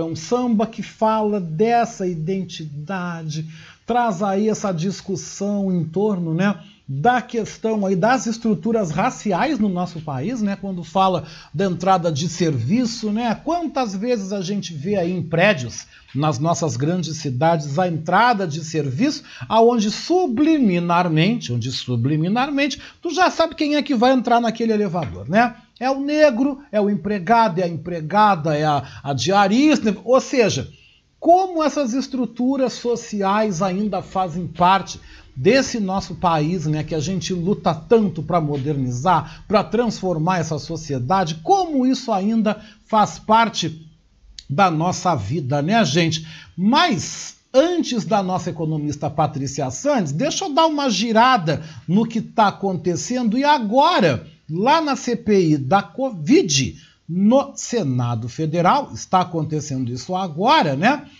A médica infectologista, né, Luana Araújo, está falando aí na CPI da Covid neste momento, né, gente? O que, que ela está dizendo? Ela está falando que ela foi anunciada como secretária extraordinária de enfrentamento à Covid-19 e a nomeação foi cancelada dez dias depois, né? No início de maio, ela teve aí o nome indicado para o cargo, né?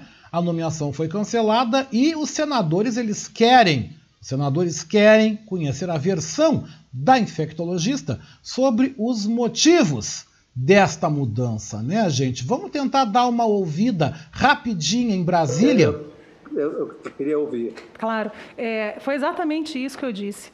É, nós sabemos que a participação popular é fundamental em todos os países em que houve uma resposta decente à pandemia.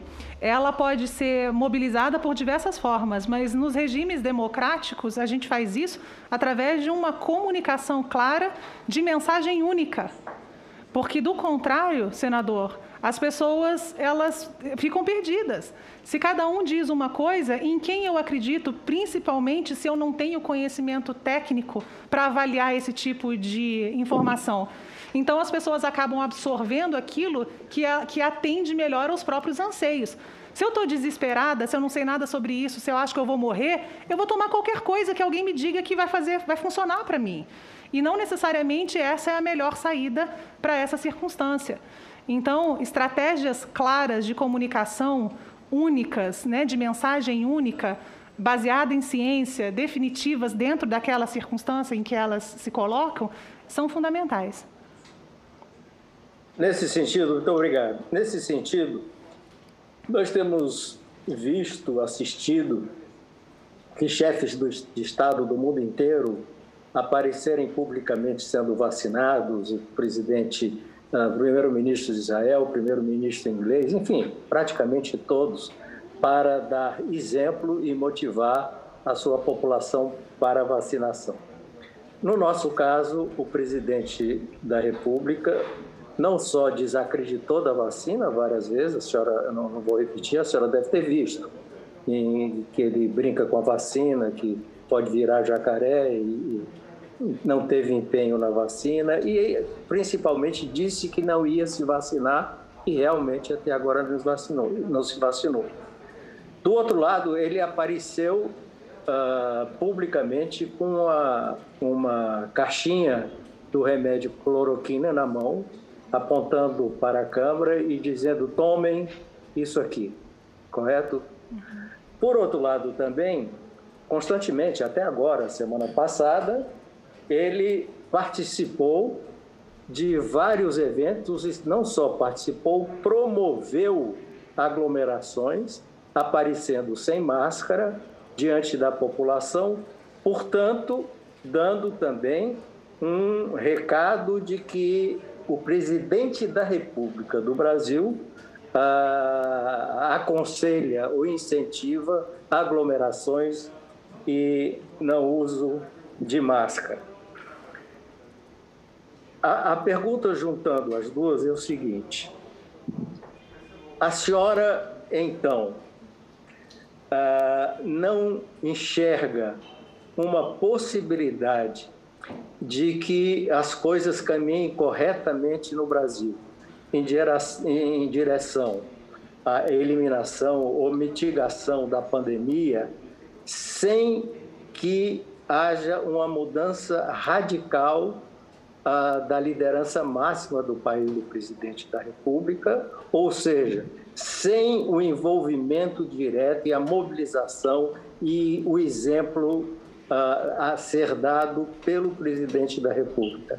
A senhora, dentro da teoria dos estudos que a senhora fez aqui e nos Estados Unidos, tem essa, essa, esta tese como grande guarda-chuva do enfrentamento da pandemia. Isso é verdade? Eu estou entendendo corretamente? Senador, é, nós vivemos numa democracia, correto? É, dentro de uma democracia, eu enxergo que nós temos múltiplas lideranças. É, as pessoas, as comunidades têm seus líderes, né? Existem vários níveis de liderança. É, a gente não vai conseguir, provavelmente, que todas essas lideranças, todas essas pessoas se alinhem a um conhecimento correto por várias questões multifatoriais mas a gente precisa que haja o contraditório, a gente precisa que haja a exposição clara e o direito ao acesso à informação correta por todo mundo, para que essa informação, junto à educação das pessoas, consiga guiá-las para a tomada de decisão que seja a mais correta. De novo, eu não posso. Oi, fiquei Doutora, sem. Desculpe, me desculpe, me Oi. permita. Então, não, a é pergunta é... que eu faço é, é muito objetiva em relação ao que o que Vossa Senhoria tem dito com muita clareza, ah, muita ah, ah, convicção até agora. Existe verdades científicas incontestáveis hoje em relação à pandemia. Uhum. o não uso da cloroquina é uma delas, correto? Sim. a vacina é outra delas, a necessidade de vacina é outra delas, Sim. correto? O afastamento social é outra delas, correto? Correto. O uso de máscara é outra delas. Correto. Numa democracia, a liderança máxima não é qualquer pessoa. Estou inteiramente de acordo com a senhora que temos direito aqui, devemos ter sempre o contraditório. Mas a presidência da República é a liderança máxima e referência para aquilo que deve ser guiado pela ciência. Se o contraditório entre a ciência e o presidente da República, publicamente e ostensivamente, uh, faz essa contradição com a ciência, nós estamos diante de uma, uh, uh, de uma encruzilhada, porque não dá certo as duas coisas. Estou falando não é de qualquer liderança, não é de qualquer pessoa. Estou falando do presidente da República do Brasil, eleito democraticamente, com mais de 50 milhões de votos.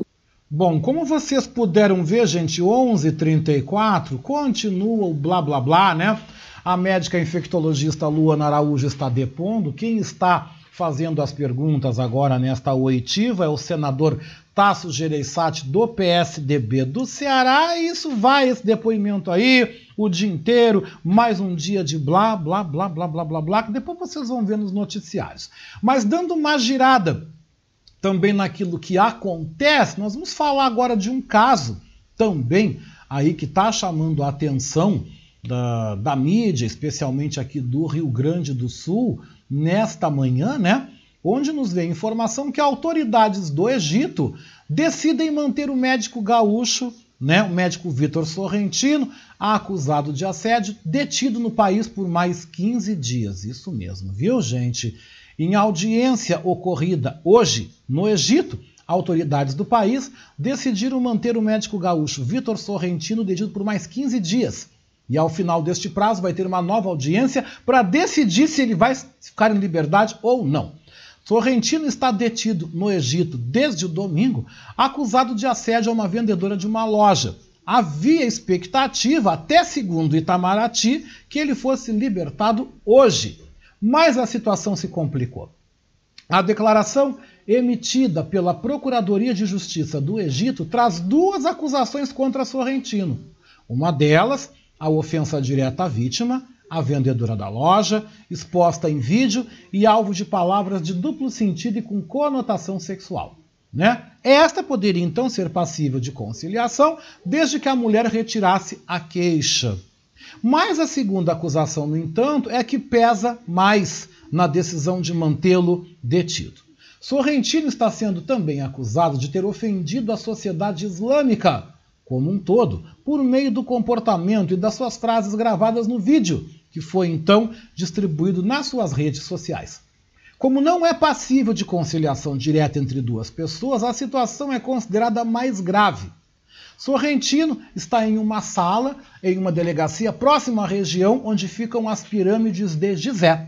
Ele fica sentado a uma cadeira, sem acesso direto a banheiro e chuveiro. Qualquer tipo de necessidade é preciso que ele se desloque da sala, sendo acompanhado por um policial. A delegacia em um local precário, sem privacidade e conforto, uma vez que não é adequado para a permanência de uma pessoa detida por muito tempo. Segundo pessoas que tiveram contato com ele, com o médico, ele está bastante abatido e tem chorado com frequência. Sorrentino está sem acesso ao seu celular e só pode ter contato com um advogado e com autoridades diplomáticas brasileiras. Então, gente, o buraco é mais embaixo, a coisa foi mais séria do que a gente está pensando. Vendo aí acerca do rigor da lei nesses países, no caso, nesses países aí de maioria islâmica, a gente pode ver que esta situação aí vai longe, né, gente? E uma operação da Polícia Federal aí ocorrida na manhã de hoje, né?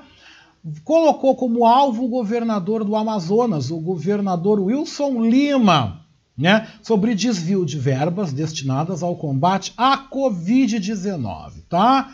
Trazendo aqui mais detalhes, a Polícia Federal cumpre desde a manhã de hoje seis mandados de prisão e 19 de busca em apreensão em ofensiva contra supostas irregularidades na construção de um hospital de campanha usado no combate à pandemia do coronavírus no Amazonas. As ordens judiciais estão sendo cumpridas em Manaus e também aqui em Porto Alegre, tá? Segundo o portal G1, o governador do Amazonas, Wilson Lima, do PSC, foi alvo de busca. Os agentes estiveram na casa do político e na sede do governo do estado, em Manaus. Já os mandados de prisão são contra o secretário de Saúde do Amazonas, Marcelo Campelo, o empresário Newton Constalins Júnior e quatro pessoas que estariam envolvidas no esquema. O secretário foi procurado em dois endereços e não foi encontrado. Gente, a coisa tá feia, não estão brincando mesmo.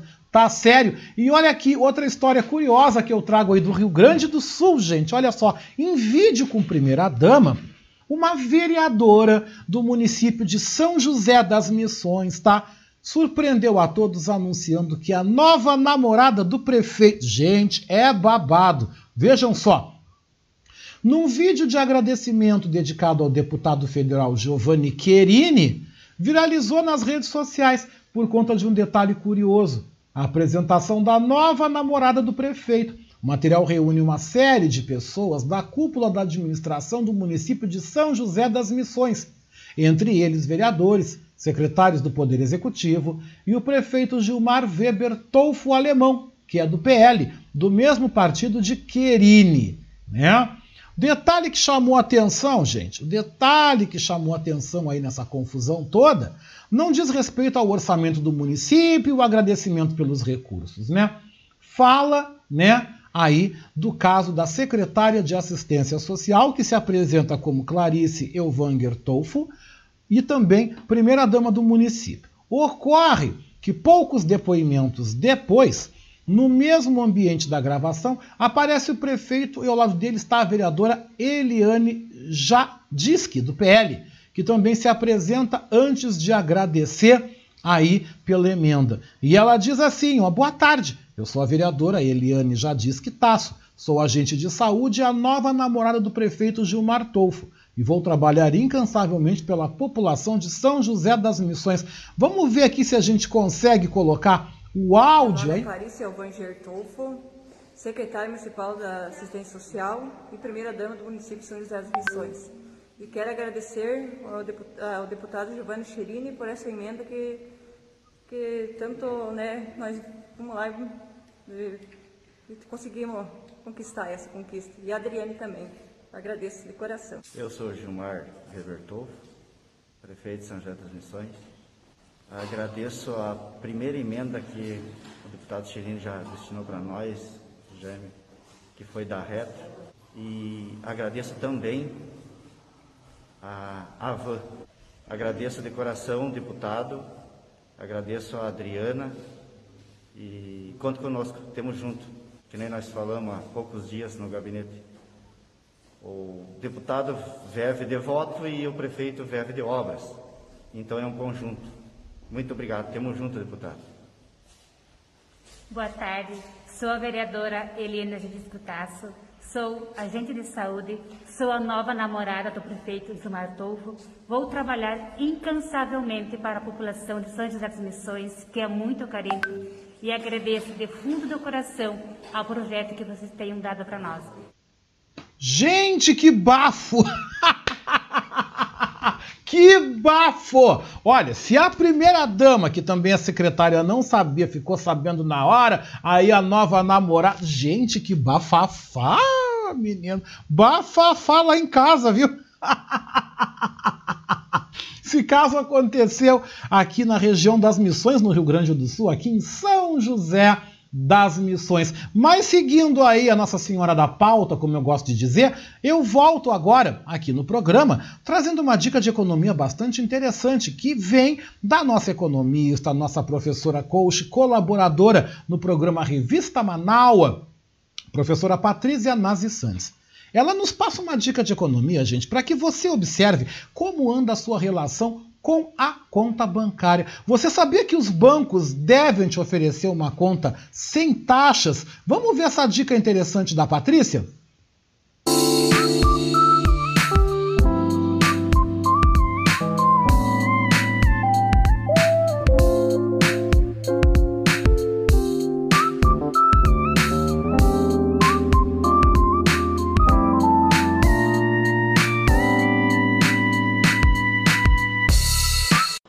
Meus amigos da Rádio Manaua, tudo bom? Hoje, em especial, quero dar umas dicas quentíssimas para vocês. Meu querido Oscar, tudo bem? Aqui quem está falando com vocês é Patrícia Sandes, consultora de pequenos negócios, educadora financeira, professora e coach. Hoje eu vou trazer uma reflexão sobre as contas do banco. Sim, Todos nós temos contas em bancos físicos. Provavelmente temos todos contas em um dos quatro maiores bancos do Brasil, certo? Eu vou trazer algumas reflexões importantes para vocês prestarem atenção no que está vindo no extrato de vocês ou não está vindo. Vamos ver. É norma do Banco Central que todas as instituições financeiras ofereçam uma modalidade de conta corrente sem taxas. Isto é uma determinação. Então, todos os bancos têm sim uma modalidade de conta sem pagar taxa alguma. Pode ser que esta modalidade não seja adequada para você, porque não tem cheque ou porque não tem alguns produtos que você costuma usar, que vocês precisam. Então, preste atenção na mensalidade da sua conta. Sempre é possível baixar.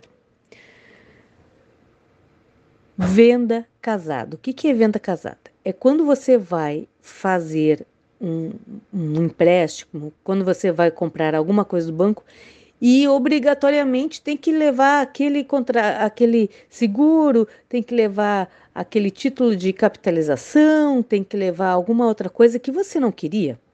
Isso se chama venda casada. Se você não fizer essa, não adquirir esses dois produtos juntos, provavelmente não vai conseguir tirar o empréstimo que você precisa. Cuidado, isso daí pode ser é, denunciado é, para o Banco Central, ok? Cheque especial. Em algum momento o banco lhe ofereceu cheque especial? Pode ser que a sua conta seja é, uma conta que atenda esse, esse produto do banco, que eles tenham em algum momento lhe oferecido cheque especial, e o cheque especial agora está cobrando uma mensalidade, uma anuidade então, tá saindo dinheiro da sua conta e você não está vendo de onde é. Por que, que é aqueles 20 reais? Por que, que é aqueles 4,50? Por que, que é aqueles 6,80? Vai atrás para saber. Vai lá, não usa cheque, não usa muito menos cheque especial, vai lá e encerra esse cheque especial, cancela. Limite de conta. Limite de conta é também um perigo vai olhar para verificar o limite de contas que deram na sua conta corrente, na sua conta poupança, no seu cartão de crédito. Veja lá o seu limite, porque daqui a pouco você está pensando que é um limite, não é. Você gasta 20 reais a mais, já entra no vermelho com juros altíssimos. Outra questão: empréstimos. Você tirou algum empréstimo que você passa o resto da vida pagando? Você sabia que você pode fazer portabilidade desse empréstimo? Com, como que funciona isso? Funciona assim: você tem um empréstimo com um banco, com uma financeira, enfim, ou mesmo no cartão de crédito, e você pode buscar outras instituições financeiras que cobram juros menores e vai passar a sua dívida para outro lugar com juros menores. Como que acontece? É, você faz um pagamento integral da sua dívida e essa, é, essa dívida passa para outra instituição. Então você fica devendo com menos juros em outra instituição, tá certo? São algumas dicas para você prestar atenção na sua conta corrente, na sua conta do banco e também na próxima semana vou falar sobre bancos digitais.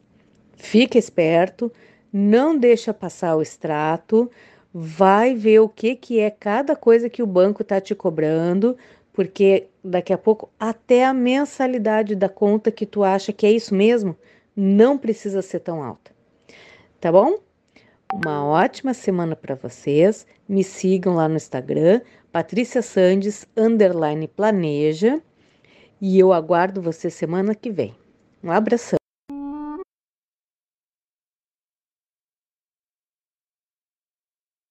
Um grande abraço, minha querida amiga. Agora, 12 para o meio-dia, dá tempo? Vai dar tempo sim. Eu quero apresentar para vocês, então, conforme eu tinha falado, uma estreia que nós tivemos no último sábado no programa Revista Manaua e que nas quartas-feiras também nós vamos aqui apresentar para vocês.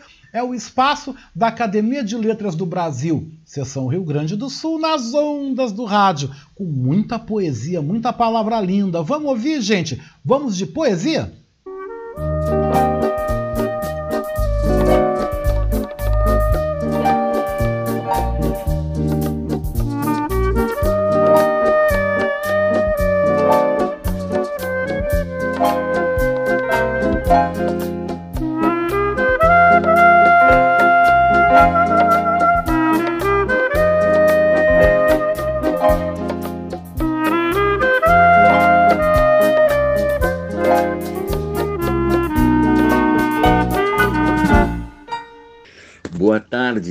Querido amigo e acadêmico imortal da Academia de Letras do Brasil, seccional Rio Grande do Sul, Oscar Henrique Cardoso. É com imensa felicidade que inauguramos esse espaço em teu programa, que valoriza sobremaneira a literatura dos escritores independentes. Ao longo dos teus programas, teremos um desfile de acadêmicos imortais, que através das poesias lançarão um perfume no ar. Esse perfume vai ajudar a transformar a vida para melhor. Sou Milton José Pantaleão Júnior, presidente da LBRS, cadeira 21, patrono Milton José Pantaleão, meu pai. Apresentarei quatro poemas curtos. Primeiro, Democracia. Democracia é o governo do povo, mas o povo nunca viu. Até agora, só a ricos e poderosos atendeu. Algum dia o povo a encontrará. A não democracia vive dividida entre o andar de cima e o andar de baixo. A democracia é uma vontade ou ilusão? Realidade é que não é. 2. Papel da poesia. Não mergulhei na poesia para cantarolar amor e outras coisas boas, mas para afogar tristezas. A poesia transformou-se em camuflagem de minhas pequenas tragédias, em roupa bonita em dia de enterro. 3. Floyd e Miguel Otávio. Floyd findou no asfalto, lança branca cravejada no pescoço. Despejou chuva ácida de sangue derramado. A cidadania se levanta, toma o mundo, nasce uma esperança. Em outro mundo, a patroa quer que os cachorros passeiem. Com preguiça e indolência, manda a empregada fazer. Mas o filho negro dela incomoda como carrapato. Vai dar um susto nele. O filho da vida tomou asas e voou, e no chão espatifou. Mais um morto da desigualdade. Vai passar, mas a esperança vai se dilacerando. 4. Troca. Bocas caladas se cruzam semblantes com certa tormenta, faróis de tristeza, não tenho o que fazer. Mais uma vez os corpos se cruzam. A situação é a mesma, mas, desta vez, os olhares se encontram. Renasce expectativa. Muito obrigado, Oscar. Sou Adélia Einsfeld, acadêmica imortal da Academia de Letras Seccional do Rio Grande do Sul, da qual sou vice-presidente e ocupo a cadeira número 23, patrona Cecília Meirelles. Vou declamar duas pequenas poesias de minha autoria. A primeira poesia, Folha Caída. Um canto, uma voz. Eu ouvia uma voz me chamava, encantava, chamava a atenção. Quem seria? Ninguém por perto eu via. Uma folha caída no chão murmurava baixinho. Eu estava lá no alto daquela árvore, era folha verde e viçosa. A chuva me banhava, mais linda eu ficava. O sol refletia, minha cor reluzia. O vento, ah, o vento, quanto dancei com o vento, me levava em seus braços, embailado sem fim. Agora estou aqui, caída, sem vida, me colhe, me acolhe, me guarda contigo para lembrares que eu vivi. A segunda poesia, Não Sou Eu. Não sou eu o instante que apaga a vertigem do tempo. Não sou eu quem abandona na madrugada a lua desamparada e sonolenta revela imagens ocultas. Não sou eu quem cobre a face na penumbra, lágrimas vertidas no silêncio que angustia. Não sou eu, sou eu sim quem busca encontrar resposta na noite fria, quando a insônia do tempo acorda a lua. Obrigada. Saudações. Eu sou a escritora e ativista cultural Neida Rocha, sou imortal da Academia de Letras do Brasil, da seccional Rio Grande do Sul, com a cadeira número 2, cujo patrono é o meu pai, José Lopes da Rocha e eu vou ler o poema de minha autoria, Súplica de um Velho Pai. Velho peão abandonado fez das tripas coração para que seu rebento fosse doutor. Trabalhou dias a fio sem pensar em si somente. Tornou-se um galponeiro, tendo como cenário as guampas do, dos novilhos que serviam de ouvidor ao Gaudério solitário. Cada vintém que conseguia mandava logo para o guri, pois queria que ele trouxesse muito mais do que lá havia. Queria conhecimento muito mais do que sabia. Os anos foram passando e o velho matungo, que trabalhar não mais podia, pensava que o investimento era hora de voltar.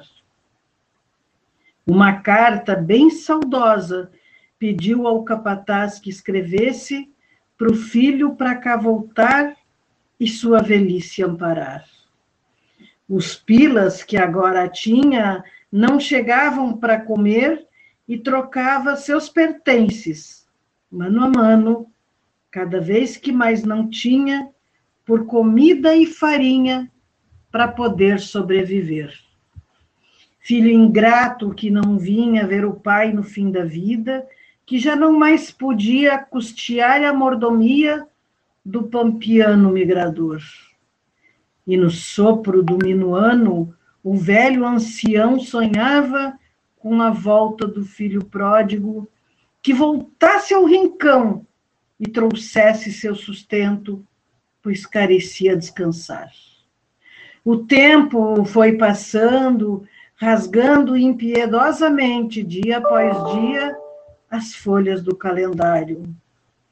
E o guerreiro solitário foi chamado para o galpão celestial. Conta a lenda que até hoje ouve-se a lamúria sangrenta do respeitoso macanudo que na tapera abandonada seu filho quer ver chegar. E hoje o filho do gaúcho vive infeliz a rezar, pedindo a todos os santos para seu pai o perdoar. E em noite de lua cheia, um lamento rasga o ar. Pedindo em gemidos embaixo do maricá, volta para casa, meu filho, vem comigo matear. Eu sou a escritora Neida Rocha. Bem. Muito bem, né, gente? 11h57. E para fechar a edição, tem mais poesia. A poesia subversiva com Felipe Magnus. Poesia subversiva com Felipe Magnus. Poema de Ricardo Silvestrin. Nenhum homem merece ganhar a vida eterna. Teria que ser mais rápido que o tempo, mais lento que as nuvens, mais calmo que a chuva, mais delicado que um João de Barro, mais companheiro que as andorinhas mais resignado que uma rocha à beira do mar. Como não consegue ser, ganhou o paraíso e o inferno da vida interna. Poema Ar Pétreo, de Carlos Orfeu.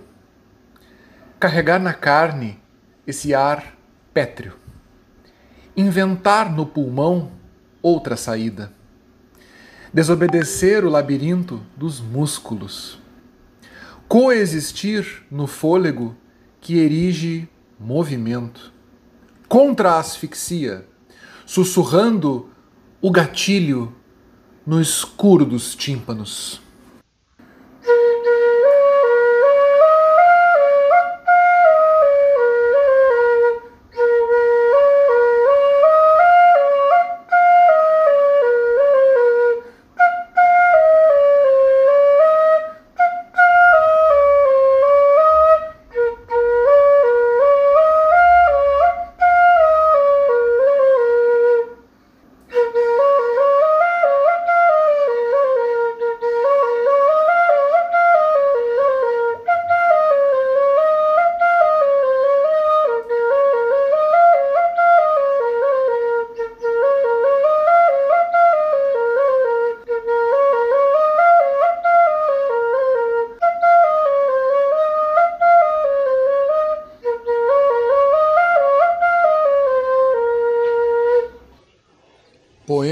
Fênix, de Felipe Magnus.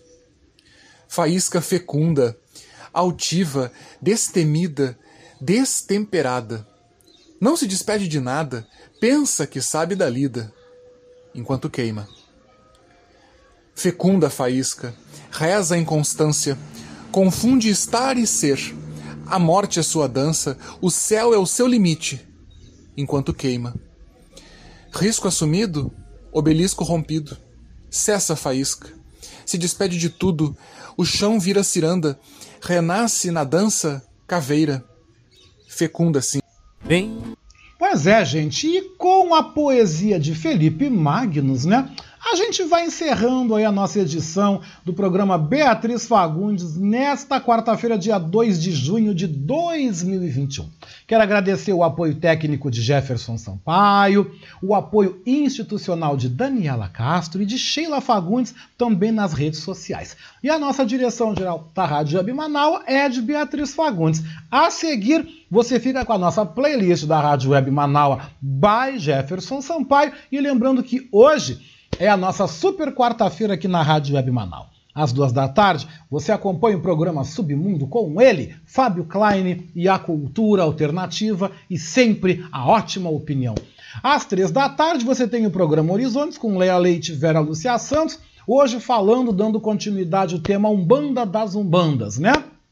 Às 5 da tarde, nós temos então o programa Tecendo Amanhã, com Moisés Correia e Beto Almeida. E às 6 da tarde, programa Falando pelos Cantos com Cláudio Cantori né, gente? Essa é a nossa super quarta-feira, tudo ao vivo aqui na Rádio Web Manaus. Eu, Oscar Henrique Cardoso, volto aqui nesse horário às nove da manhã, na sexta-feira. Volto com a professora Zita Possamay e também com o enfermeiro Patrick Mateus, falando sobre a questão das máscaras. Qual a máscara correta que você deve usar aí nesses tempos de pandemia? Amanhã quem vai estar aqui no comando é a jornalista Vera Galhardi, direto de São Paulo, também com convidados, né? Também aqui conosco, o professor Carlos Paiva, economista Carlos Paiva, vai estar aqui amanhã também no programa. A gente encerra essa edição, gente, ouvindo Moacir Lúzio, Samba do Trabalhador com Estranhou o quê, né? O nego pode ter o mesmo que você, né? A gente vai fechando o programa com samba, eu vou indo embora, meio-dia, dois minutos, 20 graus a temperatura. Beijoco com gosto de coco, uma ótima tarde, até lá!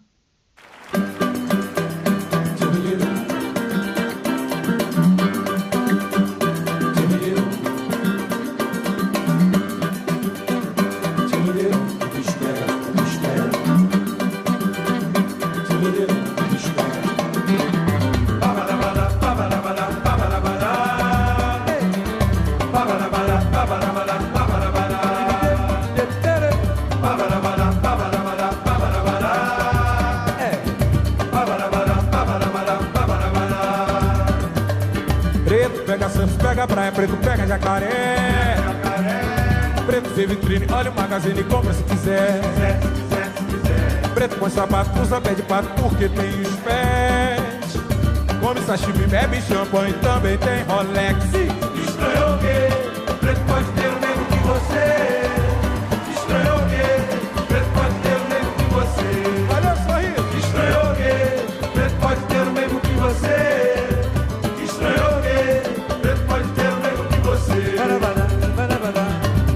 joga chá, come carne, preto roda de chofé. Roda de chofé. Anda de avião, craque de gamão, troca de talher. Talher, talher, talher. Preto exame, férias de Miami, preto mulher. Pede uma suíte, roupa de boutique, preto da rolé.